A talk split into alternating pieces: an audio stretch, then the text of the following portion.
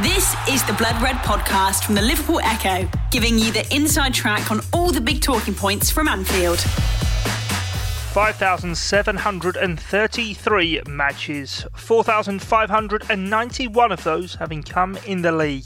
Well, with Liverpool not set to be in action for a good while, it allows us here on the Blood Red podcast to bring you a new series of classic matches as we look back through the archives at some of Liverpool's greatest games, the players to have featured in them and the seasons which those matches formed part of. I'm Guy Clark, and joining me on the Blood Red podcast, as he has done along the road to Istanbul, is our resident Red, Dan Kay. Dan, how are you? I'm all right, thanks, Guy. Not too bad at all. Looking forward to uh, a nice little trip down memory lane. I have to say that we are actually, Dan, backed by popular demand as well. I posted in the Blood Red podcast Facebook group at the start of obviously the, the uncertain time we've we've headed into, and uh, mm. Sean McGavin and uh, Kian Mulligan, two people in particular, to say that they've enjoyed the road to Istanbul and would like a, a bit more nostalgia. So it's uh, it's those two gentlemen that we have to thank for this. And uh, great stuff, say, thanks, it's, it's it's a pleasure to uh, to be able to bring this kind of content to them. Absolutely, absolutely, and it's we're very fortunate as Liverpool supporters as well. We've got a great present and hopefully a great future to look forward to. We're never going to be short of uh, great days and moments and matches to look back on and, and reminisce over. And uh, you know, as, as, as the well, I don't think we're quite in this position, but the famous line from the old seventies TV show, The Likely Lads, the only thing to look forward to is the past well, you know, there's there's plenty to enjoy there. So uh, yeah, I'm looking forward to getting stuck into it. Yeah, as I said, we've got five thousand over five thousand seven hundred games we could pick and choose from, but we're not going to go through all of them. Well, it depends how long the, this of course not lasts. Once, but uh, no, certainly not all at once. The game we're going to be looking at today is an on this day game that happened on the 22nd of March 2014. So we're going back just six years, but it's hard to believe that it is actually six years ago that Liverpool travelled down to the Welsh capital to take on Cardiff City in the midst of a uh, title battle with Manchester City at the top of the Premier League, and Liverpool ran out 6 3 winners. They were scoring goals by the lorry load by this stage of the season, and you yourself, Dan, were down there, and I mean, it, it must have been a magical time to be a Red. It was. Um, it was a really, really special season, particularly the kind of like that run that we went on from you know just before Christmas onwards. The momentum we generated, really, I think because it came out of nowhere you know, it was only Brendan Rodgers' second season in charge. Um, I think at the start of the season, all Liverpool were really hoping was, well, let's try and get back in the Champions League because Liverpool actually hadn't Liverpool hadn't even qualified for Europe um, in 2012-13. So, but but but it, it, was it just seemed to have a snowball effect, and by this stage, you know, it was what you know towards the end of March. You were just starting to get that feeling that the, the, the week before Liverpool had gone to Old Trafford and won 3 0.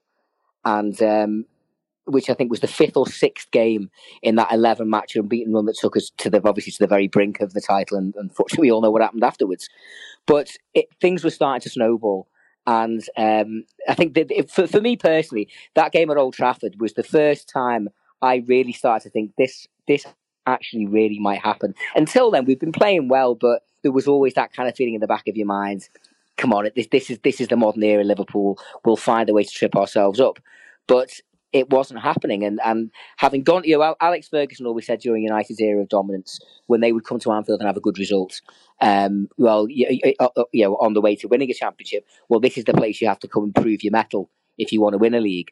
And I think I always certainly felt that way about them. And even if obviously it wasn't their greatest time with David Moyes as manager, to go there and win as convincingly and comfortably as we did 3 0, and it could have been more, Gerrard, the penalty, we were all over them really for pretty much the entire match. There was very much a feeling that with whatever it was, six, seven, eight games to go, um, Liverpool were all of a sudden really in the midst of a title race. But going down to Cardiff uh, for I think what would have been the first league game against them for many, many years, decades, they were fighting for their lives um, against relegation with ex Manchester United player Ole Gunnar Solskjaer temporarily in charge. So I think we knew that uh, it would not necessarily be easy, and, and it certainly didn't prove to be in the first half, at least. No, certainly not. They were aside Cardiff going into the game sitting 19th in the table. As you said, they were in a relegation battle, three points below the dotted line. As for Liverpool, actually went into the game four points behind Chelsea, but did have a game in hand. Of course, that was Chelsea with Jose Mourinho back at the uh, the helm for the uh, second time of asking. But before we even get into the running, Dan, and just talking of the season generally, mentioned before that obviously Liverpool started scoring goals for fun, certainly even just before Christmas, as you alluded to before, but even the start of the season. It, there wasn't a feeling yeah. that even from pre-season and the signings brought in and the feeling around the club even then that this was going to be a season where everything clicked. Obviously, Coutinho and Sturridge had arrived the year before, and the back end of the previous season had been quite good in bits. Yeah. Suarez was obviously suspended for the first part of this season for mm. that incident with Ivanovic at Anfield at the, the end of the, the previous season. But 3 1 0 wins to start the season off before drawing with Swansea and losing to Southampton. I think the third one, crucially, in that one for me, you mentioned the, the away win at, at, Manchester United, but also the home win on the eve of what would have been Bill Shankly's 100th birthday. That's right. It, it, it, it was a big occasion for the Kop. It was a big occasion for Liverpool Football Club as a whole, and it was one that they certainly stood up to, and there were going to be plenty of big hurdles to go through the course of the season. Yeah, I mean, it, it was the season did get off to a great start. You know, with, with those three one 0 wins. You know, the opening game w- was was quite memorable uh, against Stoke City. Daniel Sturridge scored a great goal in the first half at the Anfield Road end, and then in the very last minute, Stoke got a penalty. And I think we all thought, oh, here we go again. And you know, I often kind of feel you know, the, the opening weekend can set the tone sometimes. But uh, Simon Mignolet on his debut made a great double save from initially from Jon Walters' spot kick, and then got up and Schmeichel style kind of did a starfish jump and, and managed to block the follow up from I think Kenwyne Jones. Um, and so those those first three games kind of got Liverpool up and running. Um, the United game, as you say, was a very special occasion. The day before the great man Bill Shankly's 100th birthday, there was a wonderful mosaic on the Kop. Uh, Liverpool scored a very early goal. It, it, it, one of the unusual things about those three one nils was Daniel Sturridge got yeah. got the only goal each time. And you know, even United were the champions. It was incredible to think now. You know, nearly seven years ago. That that is their most recent championship. And even if I think we were all aware that it wasn't a vintage United side, you know, even as recently as like three or four years before, when they had the likes of Tevez and Rooney and Ronaldo, they were still champions. And you know, they are, you know, they were still in many ways the barometer, the yardstick that you set yourself by. So we got ourselves going, and then there was no, you know, a draw at Swansea and a home defeat to Southampton, with the the only goal ironically being scored by Dejan Lovren. Um, and we, we, you know, we got ourselves back up and running with you know, a good away win at Sunderland, the home into Palace, but it was kind of quite hit and miss. Um, the, you know, the, possibly one of the first moments that I started to think this season might be a little bit out of the ordinary was the home win against West Brom towards the end of October, when uh, Suarez got a hat trick, but Daniel Sturridge stole the show with an absolute absolutely sublime chip, one of the best I've ever seen. Very fortunate for my position in the ground. I was looking right down the line of it, and the second he hit it, it was one of them that you just knew it was in. And I remember after that game, I think that game, that put us second in the table. I remember thinking, ordinary after a performance like that, you know, a third of the way into the season, you'd be starting to think, could this team have a little bit of a title tilt? But, you know, conditioned by, at this stage, what would it have been, 23 years, 23, 24 years of not really looking close to winning a league you kind of downplayed that. And the week after, we went to Arsenal, who I think were top at the time, and were quite comfortably beaten 2 0, which was a little bit of a reality check. Um, and so, you know, the, the, Liverpool kept ticking over and went into went into Christmas top of the league, but were rather unfortunate in that the two games between Christmas and New Year ended up being away matches against the two main title rivals, or who proved to be the two main title rivals, Chelsea and Man City, and both games were lost narrowly and controversially two one uh, after the Reds took the lead. Um, so we went into New Year kind of. Probably should should also mention as well the five 0 away win at Tottenham, which I think was about ten days before Christmas, and that I think that that was the match that led to. I think I'm sure Tottenham sacked uh, Andre Villas-Boas yeah. the next day. So they, you know, they were exactly in, in, their in their best moments and nothing like the Tottenham that we've seen in the last few years under Mauricio Pellegrini, uh, Pellegrino, Pellegrini, Pochettino. Pochettino. Sorry, it's all right. Got, got got my Argentinians mixed up then. Um, but know, that, that was again another another you know slightly kind of jaw dropping, eyebrow arching result. That really, I think it's only as the season drew on, you're able to look back at moments like that and realise these were the first signs that this was not your ordinary Liverpool flattering to deceive type season. This was a season when Liverpool were very much showing that they had the potential to be the real deal. And you know, there'll always be a little bit of part, a little part of my heart that's very sad that they weren't actually able to go and cement that with a title. But any Liverpool fan that lived through that season, I think, will always put it in one of their most enjoyable campaigns. Speaking personally, I, w- I would say I, I enjoyed this season more than some other seasons where we've actually won a cup. Even though we ended up, even though we end, ended up empty-handed, this will always be one of my most treasured seasons, just because of the journey that we were on and and the and and the unexpected nature of it. It just came out of the blue, really.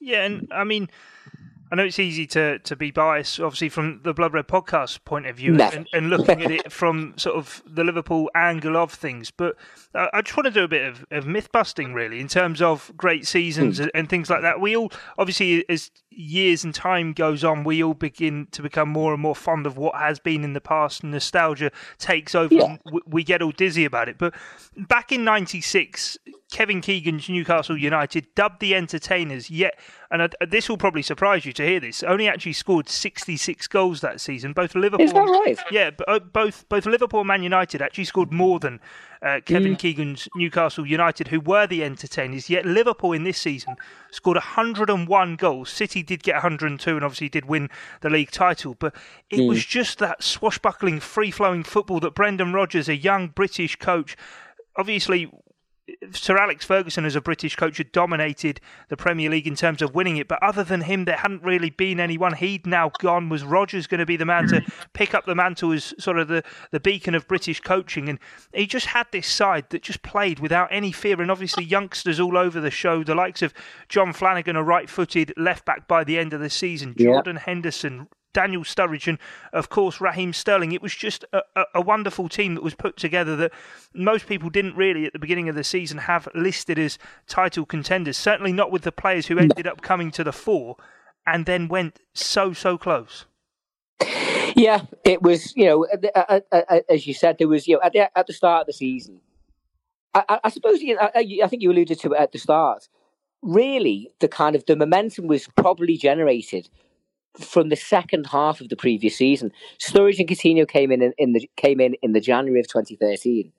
And uh, you know, I haven't got the numbers in front of me, but I do remember that you know in all, all the talk and analysis around that time, that really, in some ways, the foundations for 2013-14 were actually set really between kind of like January to May 2013, and it was they only missed out on European qualification really because the first half of the season had been that poor results wise. I, th- I, think we finished maybe fifth or sixth, but they, we ended the season very strong. I remember a 6 0 away win at Newcastle, a 3 win away win at Fulham. And there was very much a feeling that with the right kind of recruitment, um, the club could really kick on and hopefully, you know, have, have a, get back get back into the top four places and hopefully have a decent cup run.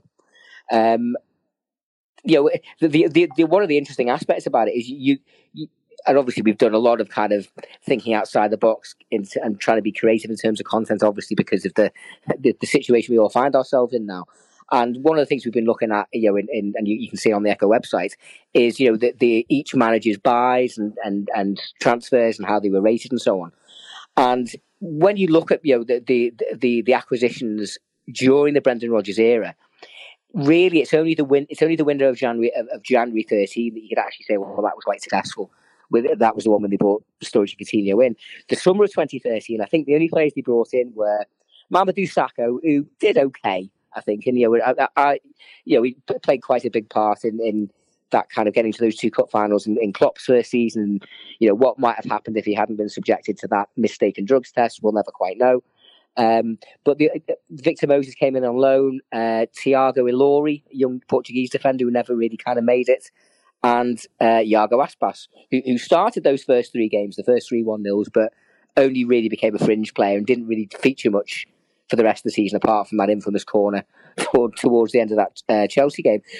Just, just one final point to make as well about about coaching, and you know, I, have heard some Liverpool fans refer to Rodgers as, as that fraud, and you know, kind of very much uh, disregard his contribution to that season. It was all, all Suarez. It was all to do with Suarez. I've never really kind of bought into that mentality. Um, you know, it, in my eyes, he was one slip away from being immortal and, and being the one that, that brought the, the league title back to Anfield after so long. One thing you do have to say, though, is that you, you, know, you mentioned before Liverpool scored, I think, was 101 league goals that season. Yeah. But they also conceded 50, 5 0. And I don't know if you can ever win the league with conceding 50 goals. And even if, you know, there will always be a part. Listen, Man City scored. Man City got two more points, so they so so it's hard to say they didn't win the league. They, they didn't deserve to win the league, but I find it impossible to say that we didn't deserve to win it either because of because of where we'd come from, because of the football we played, you know. And the reality is, you know, it's if it's one of them. If Gerrard hadn't slipped against Chelsea, we'll never know what might have happened. But in in my eyes, I will I'll always look back wistfully to that season, kind of think, yeah, that was the one that got away. Yeah, we don't want to mention his name all too much, but we have referred to Sir Alex Ferguson a couple of times, and of course it was him who famously sort of said, "Attack wins you games, and defence wins you titles." And I suppose that was yeah. really the, the undoing for Liverpool in the end. The Blood Red Podcast from the Liverpool Echo. I suppose we, we best get on and, and get into the game itself, really, because whilst, yes, it is the, the sort of six years on from that game, it, it, it isn't quite just this game that we want to talk about, but it was the game in which Liverpool did score the most goals they scored in any single game in that season. I suppose it is the one, really, that defines where Liverpool were. It's Luis Suarez with a hat trick, it's six goals, it's three against. It, it is just absolutely bonkers. Yeah, um, it was one of those kind of matches where you know it, it was all a bit unusual. You know, Liverpool hadn't played Cardiff as, as, as I said in a league match for for a very very long time, um, and um, we went down there with you know with great hope and expectations that um, you know the the, the the, the great run of form that Liverpool would would uh, had been on would continue. But of course, you're also very much aware that Cardiff were fighting for their lives. I'm pretty sure the match at Anfield just before Christmas, which was the, the final game before Christmas, um, um, and we won 3 1 to go top, was Malky Mackay's last game as manager before he got sacked. And even though Cardiff competed quite, quite well, you could sense that things weren't right at the club. Um, but they Cardiff came flying out the traps and and took the you know and, and took the lead twice. And I think Leo, if Liverpool certainly were were still living a little bit in their minds off that 3 0 win at Old Trafford the week before, they were certainly given a rude awakening by Jordon Mutch and Frazier Campbell, who um, who both much much gave Cardiff the lead on nine minutes. Suarez equalised, and I think once Suarez equalised, we thought, "Phew, right, a, a bead of sweat off our brow. Right, we can crack on now." But Liverpool went behind again, and um, it was clear that, that that we were in for a bit of a scrap. Um, but the the one thing about this team, this particular team, I don't think you can say to, to the same extent as Klopp's mentality giants, as, as he likes to call them. But the momentum, the self belief that they've engendered in this fantastic run was really absolutely coursing through their veins at, at, at, at that point. And um, we managed to get ourselves level at half time. But went in at 2 2 thinking, blimey, well, this is, I don't think this is how anyone envisages this particular game going. Um, and the, the, first 10 minutes of the second half, from what I can remember, were, were quite crucial, really you kind of felt the next goal could have a, quite a big impact on the game. And thankfully, Liverpool got it through Martin Skrtel. And then at that point, managed to kind of edge clear. And the, the, the fourth goal, which came right about the hour mark, I'm going to say it's one of my all time favourite Liverpool goals. It's a very unheralded one. But I, I can remember it as clear as, day, as, as day in my mind. And it, if anything, it, it summed up the almost telepathic relationship between Sturridge and Suarez, and you know, kind of really underlined the kind of level they were operating on. For, and I've, I've, if I remember rightly, the, the, Liverpool had attacked down the right hand side through Glenn Johnson, and he put a ball into the box that was kind of half blocked, and Sturridge kind of running almost towards the dead ball line, uh, away from goal, kind of like towards the edge of the penalty area, but towards the dead ball line. Somehow, in his peripheral vision, managed to spot Suarez right about the penalty spot and basically backheeled the ball behind him perfectly into Suarez's path. And it was one of those moments when, when you're in the ground, you just know it's a goal. Even before I, I remember, I remember shouting yes before Suarez even struck the ball because you know I just happened to be following the play at the right moment. It was a genius bit of football. Um, you know, I, I would be surprised if Sturridge has had a finer assist in his career. Suarez banged it home for 4 2. And I think that was the first moment you start to think, right, we've got, you know, a little bit of a comfort blanket here. And hopefully we can, you know, we'll, they'll, this should be the point where we go on and, and see the game out. And, and that ended up being the case. Um, Sturridge himself managed to get on the score sheet when Suarez returned the compliment uh, 15 minutes from time to make it 5 2. Um, you know, again, the, the, point I made about conceding 50 league goals, it became 5 3 on 88 when Jordon Mutch got one. Um, and then Suarez completed his hat trick in stoppage time to make it 6. And you know, I'd say another abiding memory of that of that game is coming out of the grounds. I, I, I went on, I went on the coach. I think it was the Spirit of Shankly coach who was going on in those days.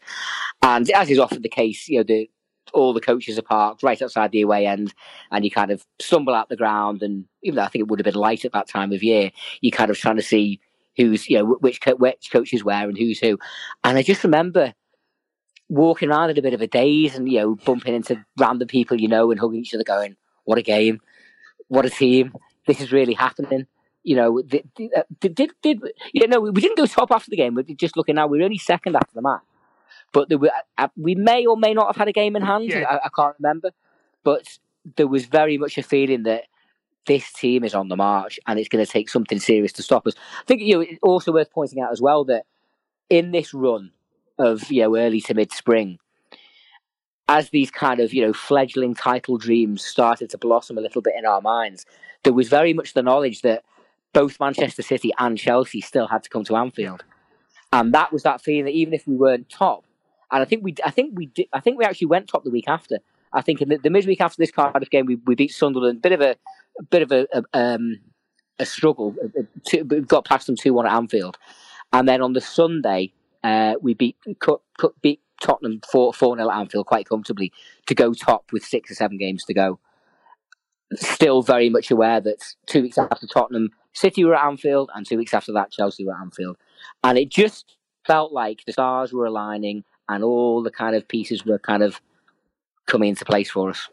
Yeah, no, you, you're quite right in terms of all of the teams coming to Anfield as well. Remember that being a big factor in the minds of, of Liverpool supporters that it was a case of this was all going to play out at Anfield. It was going to be fantastic to, to see that. And obviously, the, the City game that did follow was a really memorable one, a 3 2 win. But in terms of just Liverpool and, and how they played, you were sort of saying that obviously not all too much credit was always given to, to Brendan Rodgers. And I was just saying it was absolutely bonkers. You do forget, actually, that this was a really well assembled team in terms of they the team knew what they could do to oppositions. Perhaps they were limited defensively, but if they kept the ball away from them defensively, put Gerrard as the deepest player and basically put the ball forward, you had the, the workhorses in the midfield of Henderson and, and Allen, and then Coutinho with his guile, and, and just Suarez, Sterling, and, and Sturridge at the top end of the pitch. They were just three players who, as you said, just had that telepathic linking uh, uh, and knowledge, as actually shown in that Man City game right from the start with Raheem Sterling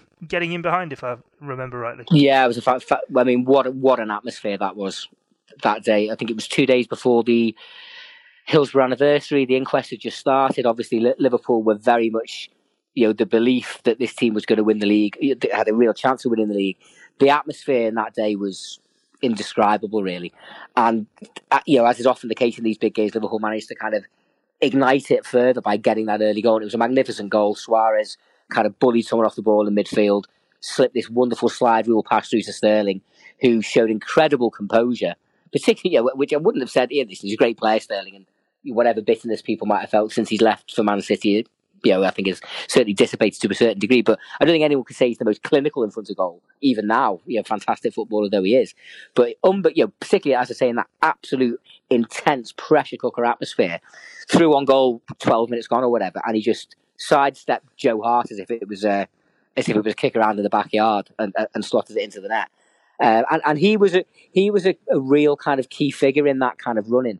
Um, you know, he, he, didn't hadn't figured an awful lot the first half of the season. I remember that you know there was a fairly abject defeat at Waiter Hull right at the start of December, and he didn't really you know he, he looked way off the pace and a bit lightweight and yeah, I remember having a conversation with someone after get after that game, going, "I'm not sure if he's going to make it," you know, because you know he had been around a couple of years and had only, had, you know, had, I wouldn't say flattered to deceive, but it'd been, you know, certainly quite hit and miss. But he really kicked on in that second half of the season, and I've always kind of felt, you know, just to go slightly go slightly forward in terms of how and why he left the club. You know, I don't think anyone would say that it, it was handled brilliantly by anybody, and, and you know, did certainly leave a bitter taste in the mouth.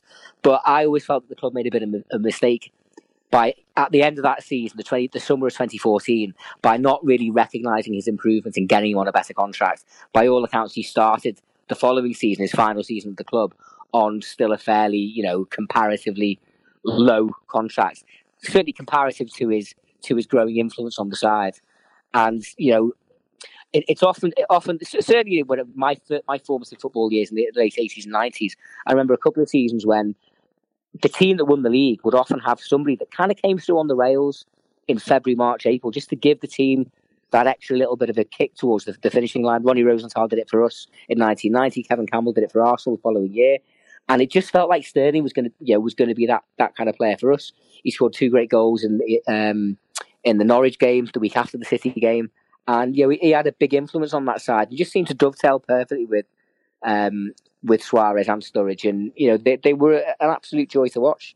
Yeah, and I suppose as you say, coming out of the ground in the days that, and just being an away supporter going around the, the country, sort of covering, watching this side and just seeing them obliterating the sides as they, they sort of came along. It was that winning run that obviously ended at, at home to Chelsea, but it was a winning run that really just I suppose when Jurgen Klopp, he, when he came in and said it's about going from dreamers to believers, this was the real time of being those daydreamers, of really wondering what was going to quite unfold. Well, it was absolutely. I do remember there was. It might have been the week of the City game. Um, you know, by this stage, the the Spion Kop 1906 fans group were who were very kind of much well established as the lads that you know kind of coordinate all the colour and the flags and the banners on the Kop. And I do, I, I do remember the, the, the, kind of pictures that you know we, we absolutely used on the Echo website the time, at the time, and went went out everywhere. Really, um, some of the lads went down to the training ground, and there was one banner in particular that just said "Make Us Dream," and that's what this team was doing on a week by week basis, and you know the dream was becoming a reality because you know, they, they were they were playing like champions. They were playing like they knew they had to be that the they deserved to be champions. That they felt like champions. Steven Gerrard gave a very candid interview uh, over Christmas to Gary Neville on one of them soccer box things that he does, and when they you know, obviously they talked about that particular season and the difference Gerrard drew between that and the other, you know, title tilts, if you want to call them that, in 2009 and 2002, um, was that in the, those those other years, it always felt like a bit of a reach.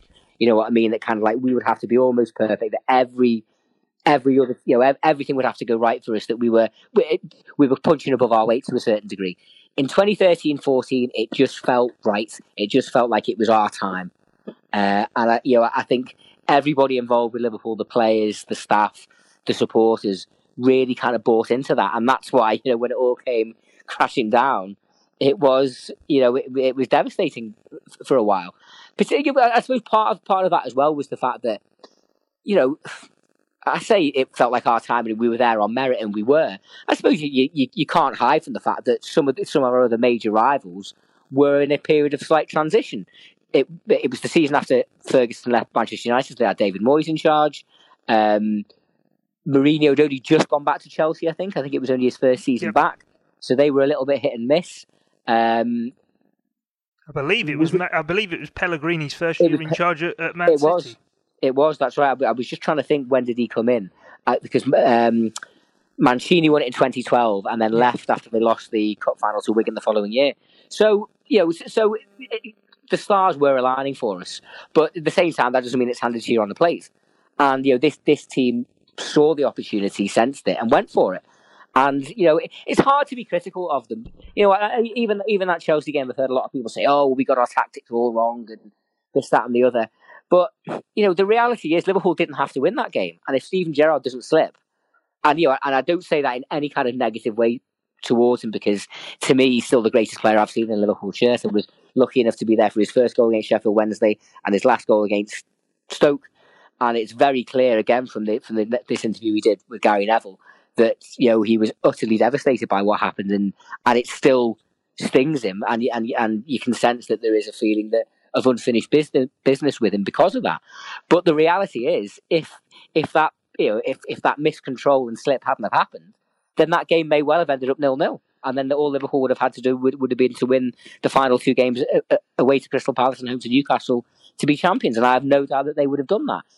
it wasn't meant to be. It was fate, and you know maybe the reason it wasn't meant to be is that when and hope well if stroke when stroke if stroke when Liverpool do are able to get the, the, the three or six points they need to win this 2019-20 title, it will feel all that bit sweeter because of you know the heartbreak of, of 2013-14 yeah, certainly this weight that even has to be endured now, Dan. But but thanks a lot for, for joining us and going through this. I'm sure it won't be the last My time pleasure. we talk about this 2013-14 season. I said before about Keegan's entertainers; they're kind of looked at as the side who went so close and couldn't quite make it, and the romantic side that finished second. For me, this Liverpool side trumps all of that and are probably the greatest sides to to uh, other than of course the side that finished on 97 points last year. But the way in which Hmm. this side did it, perhaps before it in in before recent history, the uh, the real best side to, to perhaps not have won a Premier League title. But that wraps us up here for, for this edition of